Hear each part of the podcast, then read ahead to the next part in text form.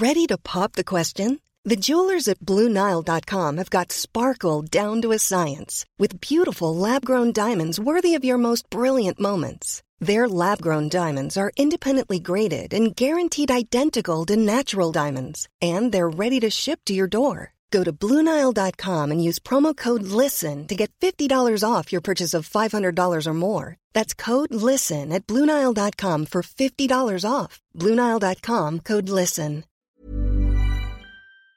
Soit.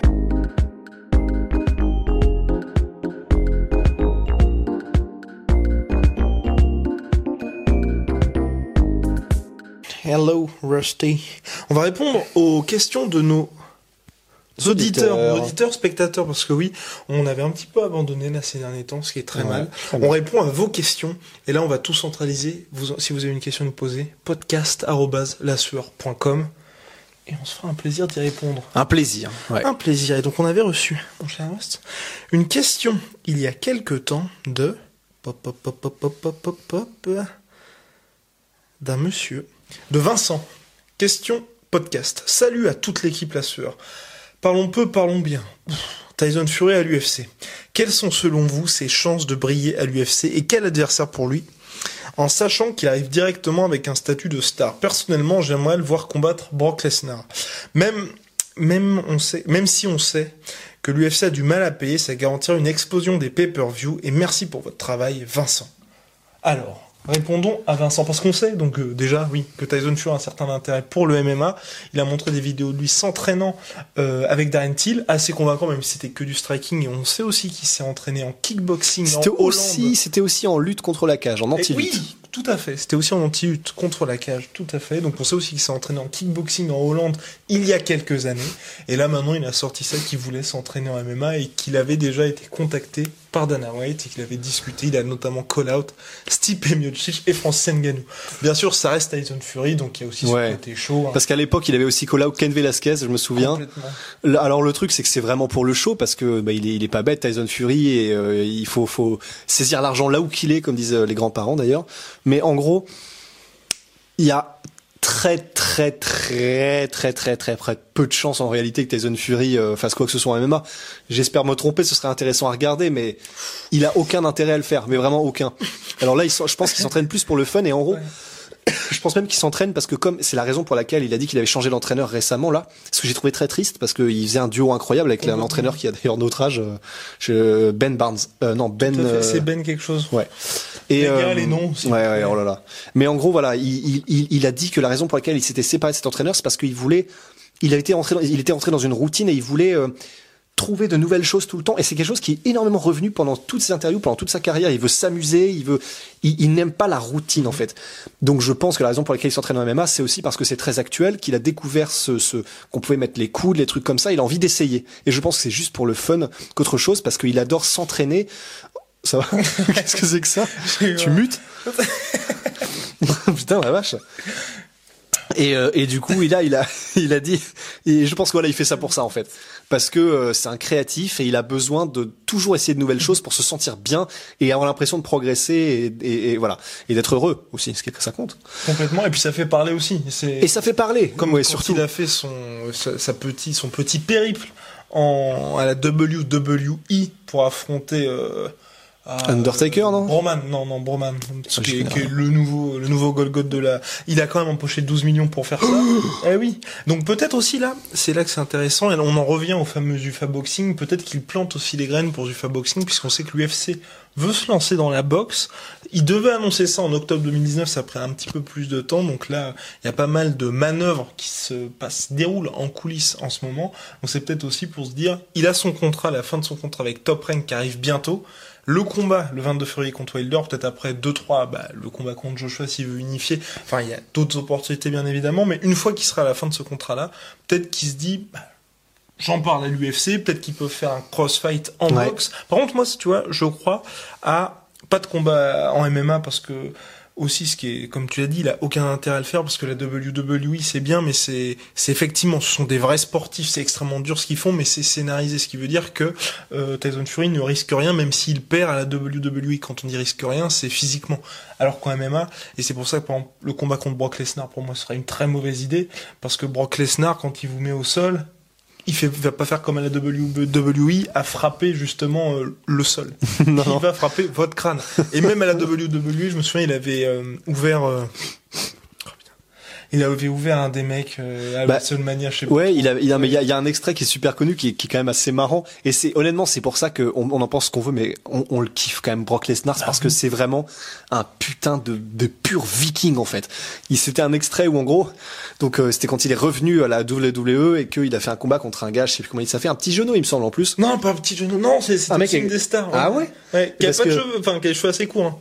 Ah oui, c'est oui. pas genre Randy Orton, un truc comme ça. Voilà. Ouais. Randy Orton, Et en gros, et en gros, Randy Orton avait commencé, bah voilà, à faire ce qui était prévu, scénarisé et tout ça.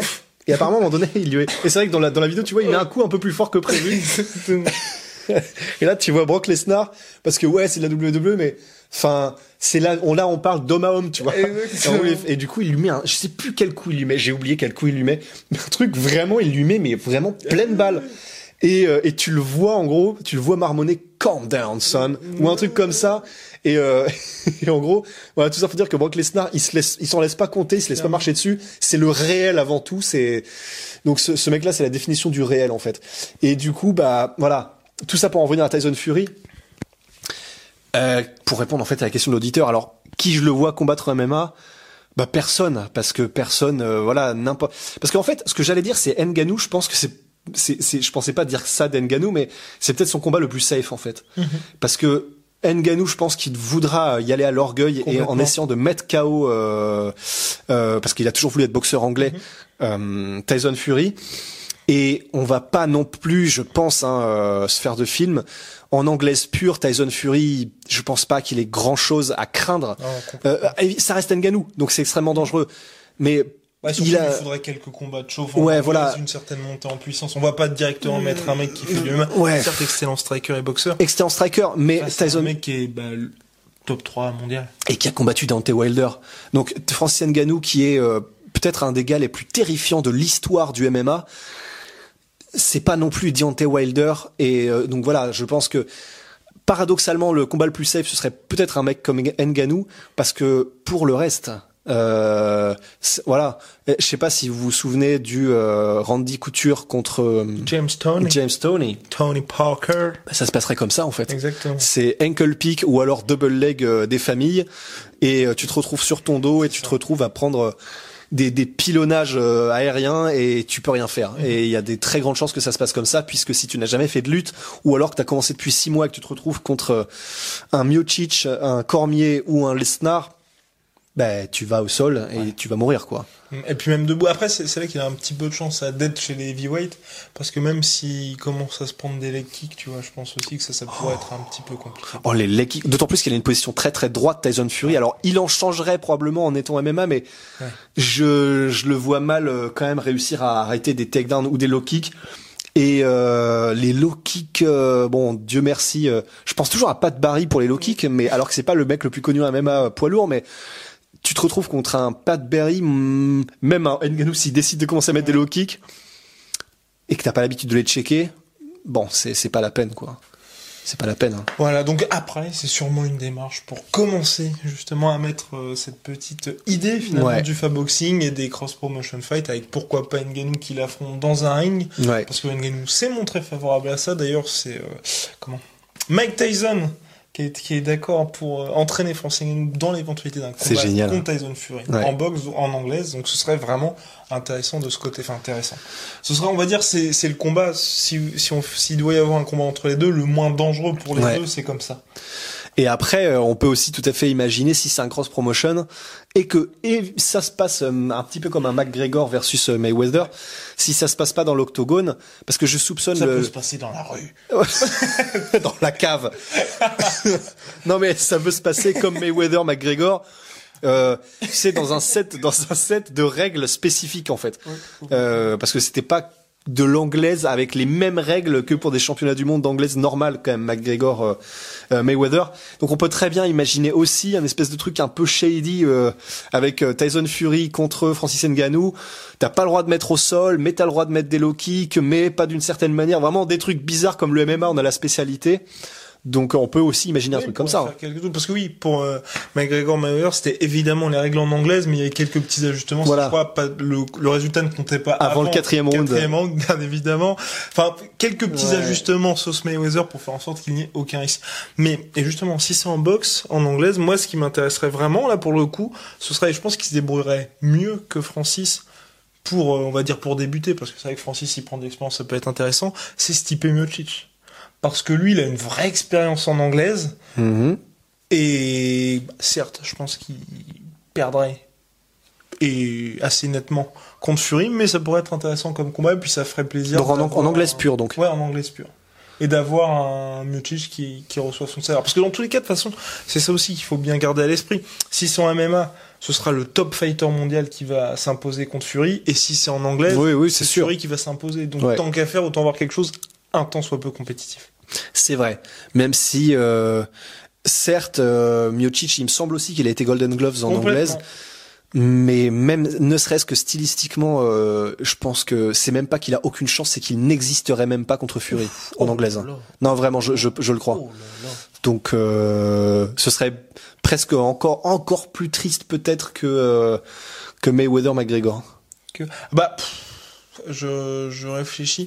Oui, oui, parce qu'à mon avis, je pense que Fury, il aura pas le même gentleman agreement qu'un Mayweather de dire ouais, ouais, on ouais. se laisse 4 rounds et puis bon, je pense qu'il l'outboxerait directement. Ouais, ouais, juste... Mais tu vois, dans le côté outboxing, je pense que ce sera moins ridicule que... Enfin, ridicule. Je pense que Francis contre Fury, ça sera ça fera pas peine à voir, mais tu vois, on verra Francis s'il arrive directement là-dedans, à voir ce côté, bah, il faut que je mette KO directement, et puis Fury qui lui prendra son temps, à l'habitude de gérer les combats en 12 rounds et. Ouais.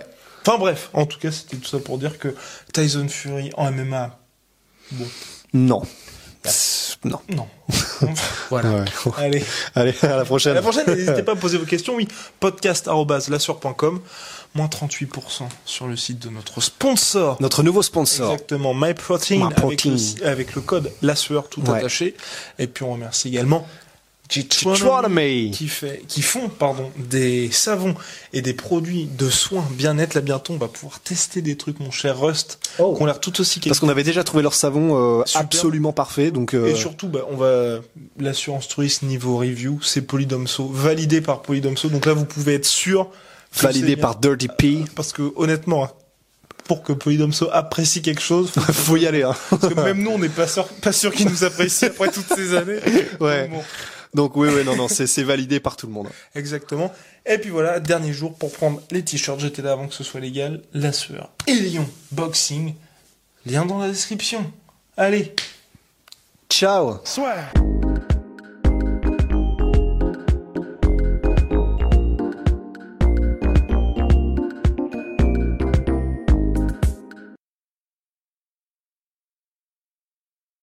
Et voilà, c'est la fin de votre épisode du podcast La Sœur. Si ça vous a plu, n'hésitez pas à nous mettre les 5 étoiles sur Apple Podcast ou sur Spotify. Vous pouvez aussi nous laisser un petit commentaire, ça nous aidera beaucoup.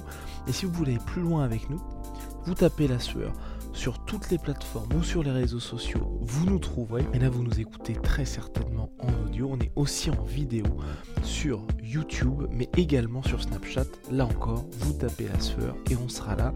Merci de votre fidélité et à très vite pour de nouvelles aventures.